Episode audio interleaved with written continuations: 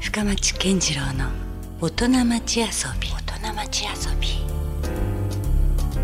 さあ、えー今夜遊びに来ていただいているのはバンバンバザールのリーダー福島康之さんですこんばんはこんばんは。よろしくお願いしますお願いします。あんまりこう久しぶりっていう感じもしないですねそうです多ね。分結構久しぶりだ実際会うのはねそうあそうですかね。うん、なんかもうフうんェフェイスブックとかいろいろつながってるから、うんよくわかんないんですけどね、はうんい。、そうかもしれないですね。だからもろもろ遡ると、まあ、はい僕もまあそこそこまあ実は長くお付き合いさせていただいてると思うんですよね、あそうですね。えー多分まあ福岡にそもそもまず来られるようになる前から、はい。そのバンバンバザールが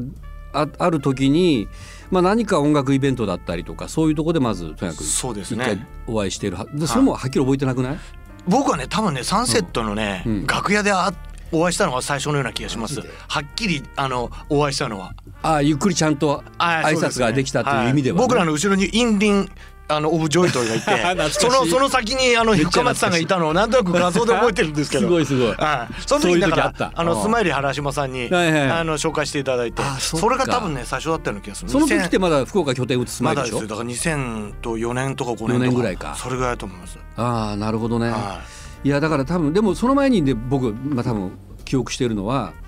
なんかその RKB ラジオかなんかのラジオ祭りかなんかで来てました来てるでしょ、はいそそれがの時多分ってそれ前じ2001ゃない年とかほら2001年とかでだすから僕の記憶は多分そこからなんですそうですでそねこでああなかなか面白いバンドやなとか思いながらメジャーデビューしてからちょっとぐらいのはい、タイミングでうん多分ゴールデンウィークかなんかに来たのうん、気がなしんだまっすたら俺 MC してたんじゃないかなって思ったりもしてるんですけど、うんそれそうまあでしょ僕もなんとなくもうおぼろげにはなりつつあるんですけど、まあだからそのねなんか感じでお付き合いしていたら、はある時からねい引やっ越して福岡に行きますみいたいな、はいそういう話になって、そうですねまあ今でこそその福岡移住組っていうのは、うんまあミュージシャンに限らず結構い出てきてますけど、はい結構先駆者的な あのあれいつでしたっけ僕は引っ越してきたのはうんえっと6年前でうん、えー店を作ったのがもう8年あまず最初に店ありきだそうなんですよ店をまず作ってから、はいえー、と引っ越してくるっていう、まあなんか仕事を作ってから、うんうん場所を作ってから、うんえーまあ嫁さんを説得するっていう、う なんか無理やりないやいやまあねだからえかなりこう思い切ったことをやられてるなっていうようなイメージもあったんですけど、はいそもそものなんかそれ経緯ってなんかあるんですか、経緯は、うんやっぱりなんですけど、うんあの福岡で友達が随分できて、うんあのここは住みやすいなって 本当にやっぱり思ってたんですよおうおねうやっぱ2000年ぐらいからぼんやりもう思ってて、うん、あ住むならこの街いいなっていうのをずっと思っててでも東京生まれ東京育ちそうなんですよで音楽やるにしてもはい東京ってやっぱり悪くないまあまあそうですね場所だとは思うんですけど、でもなんか東京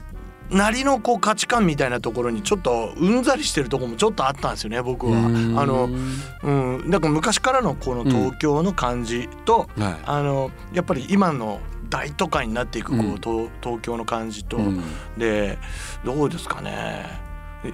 ちょっとずつなんかね住みづらくなってったようなそっかなんとなく印象があってなんかよく聞くのは、はいまあ例えばほら子供ができたりとかね、はい家族ができて、うんそのまあ子育て環境を考えた時にはなんか福岡っていう選択肢が出てくるという話も聞くんですけど、はそれは関係ありい、まあすそれもね若干やっぱあったと思います。うんはいうんえっと、やっぱ東日本の震災の後だったりもしてそうですね。あの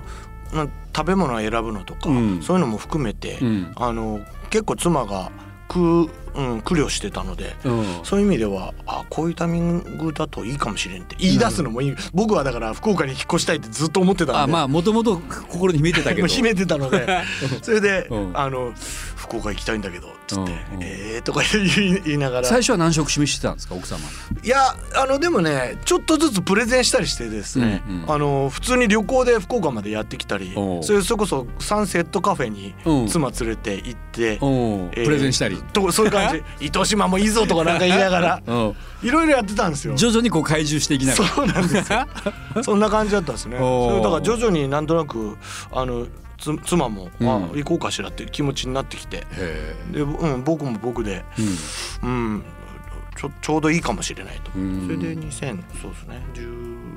2013年ですかそのイメージと現実のギャップは特になかったですか。あの面白かったのは、うん。あのやっぱこう外から来る人に対してすごくうん福岡の街優しいし、うんもう昔のこの感じで言うと、うん朝までだからウエストで付き合ってくれるみたいなまあ そういうとこはそうなん確かにある。ありますよね。うんうんこれであのうあのそういう感じでああでも、うん毎日飲むなとか出歩くのは大変だなってうん思ってたんですよね。で引っ越してくると、うんえ福島さん本当来たんすかみたいな感じになって そういうとこもあ る。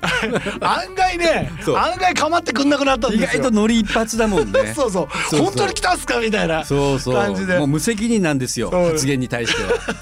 そうもう勝手なこと言うけどそれは何もそこに責任も根拠もないっていうねなかったりするんですよ、でもそれはそれでねなんとな く面白かったですよあ本当はいはいそこをなんとなくがっかりしなかったですいやよがっかりしないですよ面白いなというか話が違うやんみたいな。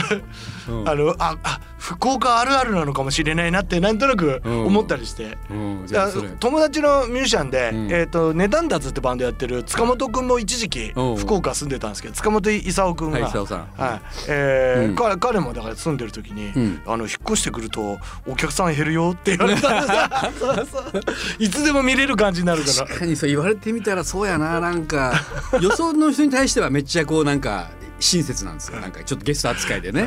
でももうじいざもう福岡のもう仲間みたいになったら意外とこうねか構ってくんないですまってくれないみたいなねあそれはあるこわれは面白かったですねなるほどねうんまあだけどねもう実際その拠点がそのリブラボというはいライブハウスがまうあん毛越塚からほど近いもうはい大名のねえーとこにあってはいあれなんかはもう最初から福岡でライブハウスやるんだみたいな思いがやっぱあったんですかあの僕らでできることが何かないかなっていうことはちょっと思ってたんですよね、うんでうん黒川もねもちろん、えー、と福岡の出まあ身彼なはの福で、岡出身ですからはね。い、うんであの移ってきた時にこう、うんリアリティがあること何かないのかなと思った時に、うんなんかライブハウスで、うんえっと、ロック系のライブハウスは結構、えー何箇所かあったんですけど、うんアコースティックに特化したライブハウスって意外となくて。まあ確かにそうですね。そうなんですよ言ねわれたらうんで僕がだからやっぱ自分のバンドで来た時に、うんキャパがなかなかね折り合うところがなくて程よいところが。はい、うんそれでね苦労してたとこがあったんで、あれこれもしかしたらこれ、んそれを作ったらうんニーズがあるかもしれないなって思ったんですよね。なるほど。それで、うんえー、とだから引っ越そうかなって、まあ、嫁さんを懐柔し始めてから、うんうんえー、と福岡来るたびに不動産屋回りして、うんうんいろんな、ま、場場所探してましたよ本当、へー高宮の辺とか、うん役員の辺、はいいやなんかすごくさライブハウスというよりはなんかアットホームな雰囲気のあの場所だし、まあ確かに今までなかっ福岡にありそうでなかっうたん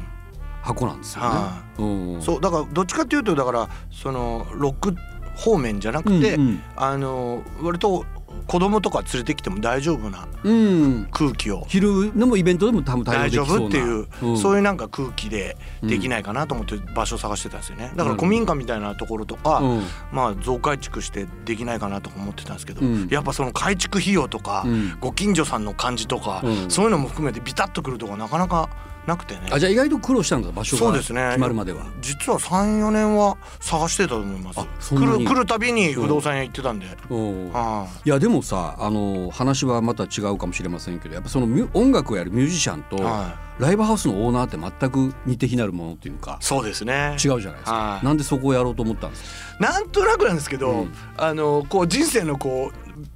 うまあ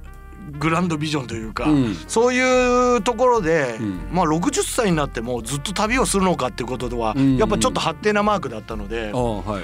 うん、そうそうじゃなくてもこう音楽に触れてられるような仕事ができないもんかなっていうのはうんうんうんちょっと思ってたんですよ、ねはいそれであライブハウスの親父もちょっといいかもしれんと思ってそんなアーティストが地に足をつける意味でもそうですね、うんうんねなんかそれこそアメリカでも BB キングの店とかね、うんえーバディガイの店とかうんあるじゃないですか、はいあそうかアーティストやりながらでもそういう風にやってる人もいるなみたいな、確かにはい、思ってそれででまあそのねもっと言えばならでは的なその福島さんとのその人脈があるからこそ成立しているようなライブとかも結構数々そう打たでれすてねきてますもんね。はい普段だったら多分福岡で見れなかったようなそうライですンねナップだったりとかうねん、。そこはなんとなくやっぱりなんかこう長いことねバンド活動やってた、うんえでまああいつの言う言う感じだからうん大丈夫だろうとかね、うんあの何とか面白くできるんじゃないかとか、うんそういうふうに思ってくれる仲間が結構いたのでなるほどねは。いうんなんか割とうん作ってすぐにブッキングもこう埋め意外とじゃあもうそこはスムーズにそうですねいってる感じですね。そうですねいやなんかまあつながってると思うんですけはどい例えばその「バンバン」だけではなくて「まあ、イーマ」とか「ビーザボイス」とか、はい、まあ、同じくやっぱり東京かそうらですね移住してきているようなミュージシャンもいなんとなくこう少しずつ増えつつはいありますよね。はいだからそこをなんかほら僕みたいにもうどっぷりともともと地元の福岡人からするとはあれなんですけどなんかそのどんな風に見えてるんですかね福岡の環境っていうのはねそういう東京から来るアーティストにとってみいてなるほどまあでもやっぱり住環境を整えたいっていう感じが、うんまずアーティストの中では大きいんじゃないかなと思いますねうんなるほど。はね、だってほら本当はだったら東京の方がよりそのスタジオもたくさんあるだろうし、はそこでミュージシャンとのこうネットワークも含めて絶対あるに違いないんですよね、うん福岡だったらどうしてもそれが10分の1ぐらいにうん減る可能性もはい現実としてはあるし、うんまあ、それでもあえてそこをね選択肢の中に入れるというところがね何なのかな。いやっぱりぼ僕はやっぱこうネット社会になってコミュニケーションもそんなにあのなんていうかなあ距離的な問題うがんそだいうぶ、いうもんなんかあんまり感じなくなってきたですうんね。そこはね僕もだから旅しながらずっうとん思ってたことで、うんでやっぱり飛行機で行って飛んで帰ってくるのとかうもん、全然苦じゃないしそっかバスでに乗ってるような感じなんですよ ね僕飛行機大好きだもんね。大好きなんで。はい、うんそれで、うん、なんかそのその感じだったら普通移動がストレスになる人もいる中では、まあ、全然それがストレスとは感じないいやタだイプってですそれまで車でね、うんあの日本全国動いてだってハ本イ当エにースの歌もあるしね。うんハイエースでね、うん動くこと考えたら、うん飛行機も楽々みたいないやそりゃそうでしょうはねい長距離は特にね。はいうんだからそれはそれでねでもあの車で移動するこのなんていうかな、味っていうのもね、うん捨てがたくてねもう腰は痛いんですけどねだってアメリカのミュージシャンとかもね考えてみたらすごいですよねそうそう大陸をバスとかで回ったりしてるね、まあ、今はそんな多くないかもしれないけど、うん時代もあったりしたこと考えたらねそうですよね日本横断するなんて実はそんな言うほど、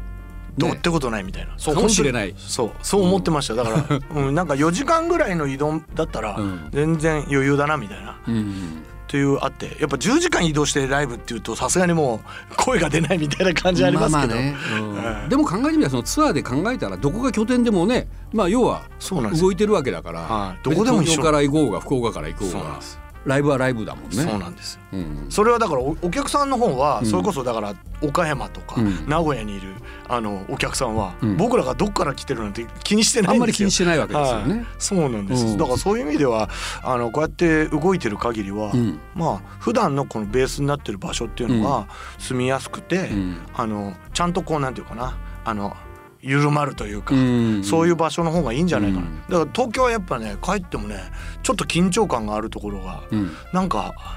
あったんですよね僕の中では、それはいい意味じゃなくて。そうですね、うあーん、なんか抜けなくなってきたっていうか、うんあのオフにならないなるほど感じがうんあったんですよね。うんうん、それいでやでもねそのそうこうするうちにまだはいいろいろ話はお伺いしたいんですけど、ちょっと話飛ばしますと、はいこのもうあと4日後ぐらいに迫ってますけど、はい27日にですねなんとあの福岡市民会館のでかいホールではい、ライブをやるとそうなんです。いうねはい暴挙に出たわけですよ。暴挙ですよ、これは。いやいやそんなこと言ったらや、暴挙ですよ、これ。はいい、やなかなかなこれトピックでしたよね福岡のもう音楽シーンでは。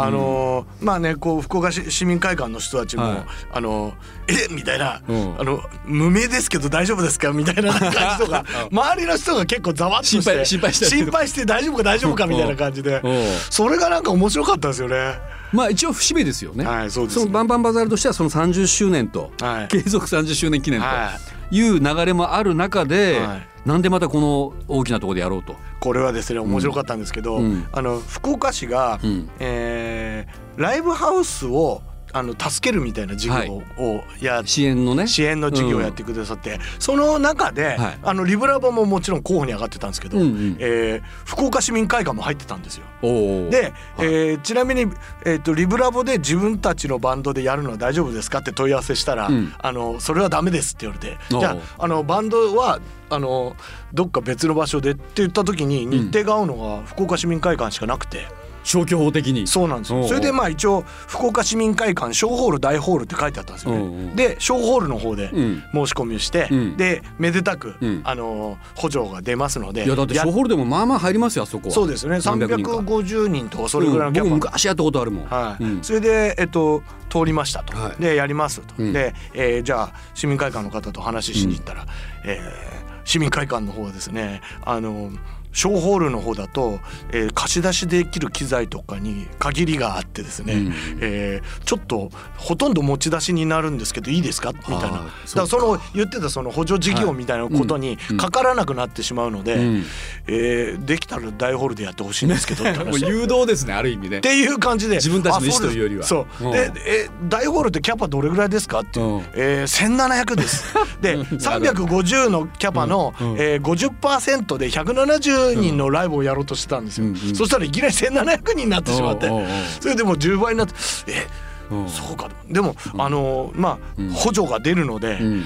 自分たちのだからお客さんさえ呼べれば、うんあのー別に同じとうんいう感じになってきてまあ、動員さえできればねそうできればもちろんうん大きかろうが小さかろうが うん一緒だからじゃあもうやりますって話におなーってあのやることになったんですよ、なるほどねそうしたらもう周りのだからスタッフの人とかがうん「いや大丈夫か大丈夫か」っていう話だってうん「いややるんだったら手伝うわ」とかそう言いながらそんなこと言いながうらんでもなんか今年は1年やっぱ面白いことがなかったからこうんんなバカみたいな話はないからあうんのやろうみたいな。確かにねライブさえなかなかままならない中で、、はいきなり市民会館みたいなね そうそうこれはなかなか本当今となってはめちゃくちゃ楽しみっていうか面白い、うんそういうですねなんか言ったらねこれ毎年恒例でもいいんじゃないってちょっとぐらい今の思い出してますよ今。毎年なんかこけるのをなんか前提にやるそうみたいそなうねいやそうこける前提じゃなくてもいいけど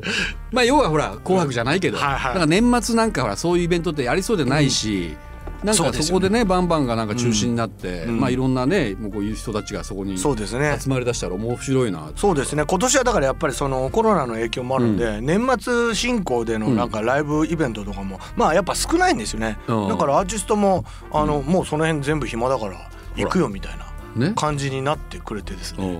今ねお話もしたように12月27日に福岡市民会館で継続30周年記念のスペシャルライブがはいあると、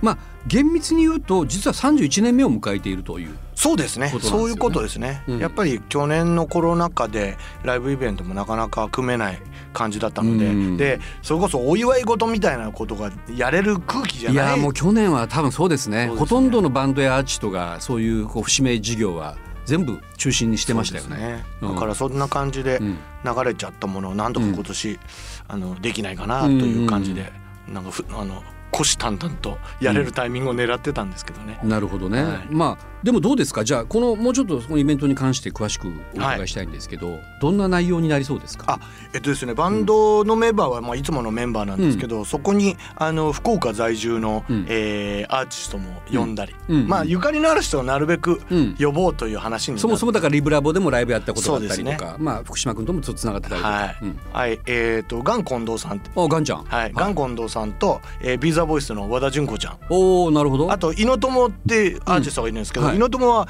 もともと福岡出身でおうだから女性コーラス隊をあの福岡ゆかりの3人におうおう任して、はえーそんな感じいえでじゃあバンバンバザールのライブにコーラスガールがそうなんですよおやお や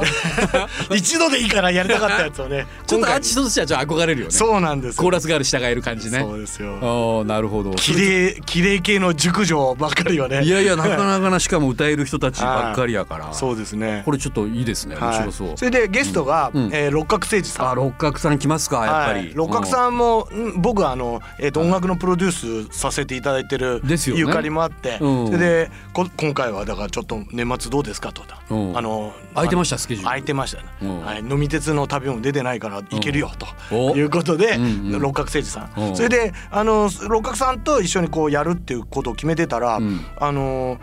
福岡に行きたいなっていう言ってくださる先輩がいて誰ですか友部正人さんがうわレジェンドじゃないですかそうなんですよ友部さんが、えっとこの間だから東京でやったライブの時に、はいまあ、ゲストで来ていただいた時に「実はうん僕福岡市民会館で曲書いたんだよ」ってん昔にですね昔70に年代ぐらいにそうなんですよだかうんうら、えー、と70年代ですよね、うんうんで多分なんかフォークの多分イベントが市民会館であった時に、うん楽屋で書いた曲っていうのがあってへ「ー夕暮れ」っていう曲があるんですけど、おうえー僕大好きな曲で、うんそれをね実はうん市民会館の楽屋で書いたっていう教えてくださいそれをしかも市民会館で聞けるかもしれないそれそうだからぜひそれじゃあやりましょうって話になってうん慌ててもう次の日も飛行機取ってうんあの友部正人ゲスト出演決定みたい早なっ感じでうん出したらですねうん今度はその後に大畑雄一君っていうおーはいはいアーティストがは大畑君が連絡くれてうあのー福岡の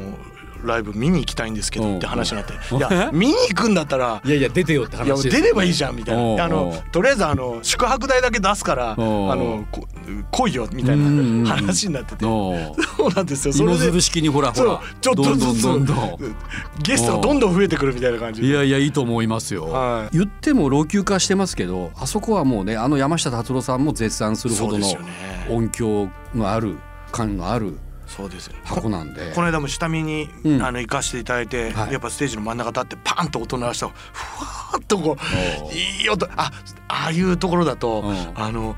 あの拍手が上からこうなんか降り注いでくるように聞こえるんですよね。あの自分たちのやる気持ちの良さだけじゃなくて出音だけでもそうなくてなんですよ。うんわーって拍手が来たらファファファファって、あれはちょっと降りてくる感じ、ね、来るかもう楽しみだなと思ってるんですけど。おーはいいやいやこれだからもう本当あ今の市民会館が少なくともなくなるまではついてほしいな、 そうですね。ねえ無理やりね。うん無理や りいいでおすーね。それはいいかもしれないでいすね。やいやそのぐらいのなんかちょっとスペシャルな感じになってきてますよ。ねえありがとうございます。ということでぜひまあ皆さんにはそのに、えー年末12月27日のスケジュールを開けておいていただきたいですけども、はいまあ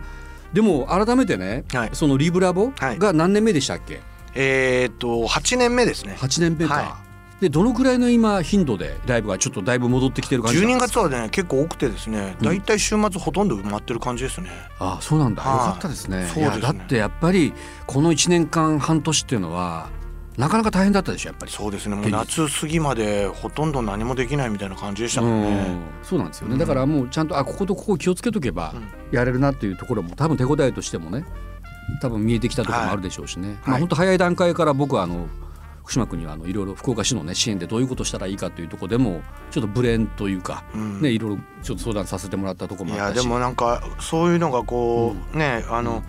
お話しできるこう環境のこの市の感じとか、うんすごくねおアーティストとしては大きいですよね。あそこは確かに東京みたいに大きな、まあ、町だとうんまたなかなかこうつながらなかったりするけど、福岡ってやっぱりコンパクトだしね。そうですね、うんでやっぱスピード感がすごく速かったのが、うんあのその対策とか、はいまあ支援とかうが、んまあ、だから僕は僕で、うん一方では今年はあの福岡音楽都市協議会というですね、まあ、産官学民というか、まあ、いわゆるそういうジャンルとか業界も横断するような、はそういう組織を、まあ、なんとか立ち上げることが、まあ、できていはいで、まあ、福岡でやっぱそういうこう独自性というか他の都市と比べてもやっぱり音楽ちょっと強いなっていうか、うん得意だなと思ううんところがやっぱあるので、、はいろんな教育的な分野とかい、そうですね。街づくりとかいろんなとこでもっと音楽とかね、音というものがは活用できるんじゃなかろうかというねそういう想定のもとで一応立ち上げた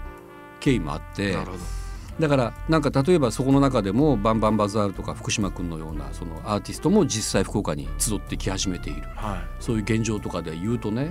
なんかもっともっといろいろ今これからが楽しみだなんとそうですねい。うフェーズにちょっと入ってきてますよ。そうですね。うんうん、なんかやっぱこうつながりみたいなことと、あのなんていうかなやっぱ受け受け皿っていうことが大きいと思うんですよね。うんうんだからう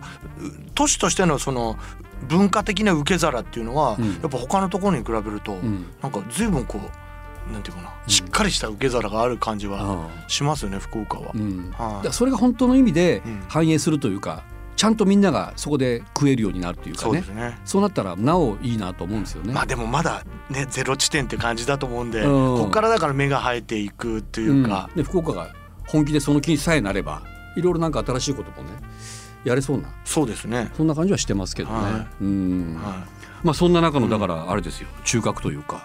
バンバンバザールはい、 僕もだから小さいながら、うんあのこうあのだ大事なこうあの人たちの集まりをこうなんかこうなんか確保してずっとこう、続けていきたいなっていうのはやっぱありますね。やってる話聞いてたらだってほら自分たちのことだけじゃないじゃないですか、はいなんかほらそういうとこに集まってくるまたアーティストも支えようっていう気持ちがそうですね強いしそうですねまあレベル始めたのとかイベント始めたのがそういううん感じだったんで、うんまあ、僕自身がどっちかっていうと、うんあのアーティスト気質ではないんですよね。そうなんどでっすちよかっていうとやっぱリスナーでうんいたいっていうところミュージックファンというか、そうですね、うんそっちの方が大きいんで、うん自分でだから歌って忙しくなるよりは、うんなるべく音楽が、うんあのある場所にずっといたいっていう感じもあるのああなるほどねそうですねまあ、だからリブラボっていうそう場ですね場所もできたのかもしれないしね、でも確かにでもそういう意味ではなんかでもなんだろう今までのやっぱ福島君がこう積み重ねてきた経験みたいなものがで、うんなんかやっぱこう伝えてほしいなというかね、まあ、先生役というとあれかもしれないけ どまあでもねうんこいやこんな俺でもやれたんだからっていう あのやれてきてるっていうのもなんかちょっとヒントはああるような気がすいるんでやすよねだからすごいありがたい話がいろいろ聞ける可能性もあるしね、いいと思いますよ。はいうんねだからそういった意味では役割がちょっといろいろまた増えてきてるかもね。ああそうなると嬉しいですうねんでもなんか、うんそうありたいですあのしなんか仕事っていうのはなんかうんどっちかっていうと、そのお金もらうっていうことよりは、うんなんか誰かの役に立つとか、うんあのだ誰かができないことを自分でこうあのう埋めていくようなことがなんか、し仕事じゃないかなと思ってるんで、なるほどそういう意味ではなんかねあの、うんそういう隙間が随分あったような気がするんですよ福岡は、うんだから、うんあの生きていけるかなっていう気もしてたんですよ、うんその引っ越してくるにあたって。うんまあ、いい意味でのこう程よい緩さがあるからそうですねまだまだここにはニッチなこといっぱいあるよとまだまだあの、うん面白いこといっぱい提供できるし、うんうんなんかそんなことができるかなって気はしたんですよね。なるほどね、はいまあ、それこそだってリブラボで例えばレコーディングとかいそういうああのアシストもしてもらえたりとかそうですね。ああるもでしうょもう本当にそんなのはもう一すぐできます。いやすぐできるって言ってもねまあなかなかねでもそういう環境は今までなかったけど、はいなんか面白いですよねただそのうでレすねコーディングスタジオでもなくて、うんライブハウスでありながらそういうレコーディングしかもねエンジニアまでサポートしてもらったりと そうかですねはいいうところって意外とないから、うん、なんかでもうん思い切ってこういろんなことをこうね、うんあの言ってくれる若いやつ来ないかなって思ってるんですよね。今ラジオなんでちょっとなんかそういうちょっと呼びかけもしてくだあさいそうですねねもう我こそはっていうね、うんあの若者たちいたら、うんちょっと歌聴かしにリブラボに頼もうって感じで来てくれたら、あのいつでもウェルカムなんでうんなるほどデモテープぐらいすぐ取れますからああなるほど、はいということで皆さんあの、ね、ラジオ聞いて音楽を志しているような人でねいや何からどう始めていいのかわからないとそういでうす人ねなんかねは一回ちょっとあのリブラボに福島さんにちょっと相談にいそうですねコーヒーぐらいは出しますから、ね、いやいやほんとためになる話はいたくさん聞けそうな気もしてるので、はいぜひそちらもね、えーよろしくお願いします、えー、4日後に迫った継続30周年記念の はいスペシャルライブ「はいアット福岡市民会館はい、割引チケットをですね、うんあのー市内各所でうん手に入れられる形になってい」てなんかチケットも今回作ってませんでしそうなたんですよ今時さ、はいあの紙のチケットないもんねそうなんですよ。だから逆行してますよねあのそうなんですよ。だからねう割引チケットは、うんあの QR コードで読み込めるようなおースタイルになっていてですね。どっちなんそれアナログなのかデジタルなのかがそうそうもなんですよもはやこれなんか木下大サーカスとかいね。や本当そのレベルのなんかよ九州プどロっレスかので見たことがあるようなチケットですよそうこなれんですよ。それでうん QR コード読み込んでくれたら、うんあこれの読んだやらね QR 割引チケットが買えるようなシステあムに。これはじゃあ優待割引券なんだそうなんです。いやいやこれはなかなかいいですね面白いですよ。これがじゃあどっかで現場で手に入るんだそうですね。スーパーとかね。スーパーにもある はい。ライブマジではいライブハウス。どんな人脈いるまあカフェとかね。あおうおうのおういろんなところに置いてありこまれすだかったら。らいくらがいくらになるサービス券 なんとうん4000円が1500円にっていう安っ 安っってそれは半額以下やそうなんですよどういうシステムそれまあこれはあれなんですよだからそれこそ福岡市の補助あってのですよ ええじゃないですかこれ、 えじゃあ見つけようどっかでそうですねとりあえずヒント教えてくださいどこにヒントうんヒントはここには確実にあるぞと、えーっとですねあのー大名のそばのねうんカレー屋さんがく久保カリーっていうカレー屋さんにあ置有いてあり名まなすねカレー店はい、はい、あのレジ横にこれ置いてありますねじゃあ皆さん久保カリーに 行ってぜひこの割引券をね手に入れたらなんと激安になりますからい1500円です1500円で映画映画行くよりちょっと安いや本当や、はい、ぜひ見てほしいっていうこの気持ちですこれは、うんはいあと年末なんかイベントありますその後ですね、うん12月の30日にあいよいよあ年の瀬はい、リブラボでうん市民会館にもゲストで出てくれるうんはい猪友、さんと,、えっと大畑雄一君の、はいえーツーマンライブ、おおえーそなれるほをど企画しました。おーこれね実はね、うん大畑君がうんデビュー直前にですね、うんえー福岡まで行くツアーを僕があの企画してうん猪友と大畑君後ろに乗せてうん福岡まで連れてきたんですよ車で僕はだから運転手兼うん前座をやってっていおうおううおことでまた復活でなるほど、はいということでぜひ皆さんあのねバンバンバザールでホームページまあ、ホームページとか SNS をね、チェックいただきたいと思いますじゃあ引き続き来週もゲストではいよろしくお願いします、よろしくお願いしますはあいということで今夜のゲストバンバンバザールリーダーの福島康之さんでしたありがとうございましたりがとうございました Love FM Podcast. ラブ f m のホームページではポッドキャストを配信中スマートフォンやオーディオプレイヤーを使えばいつでもどこでもラブ f m が楽しめますラブ FM.co.jp にアクセスしてくださいね Love FM Podcast.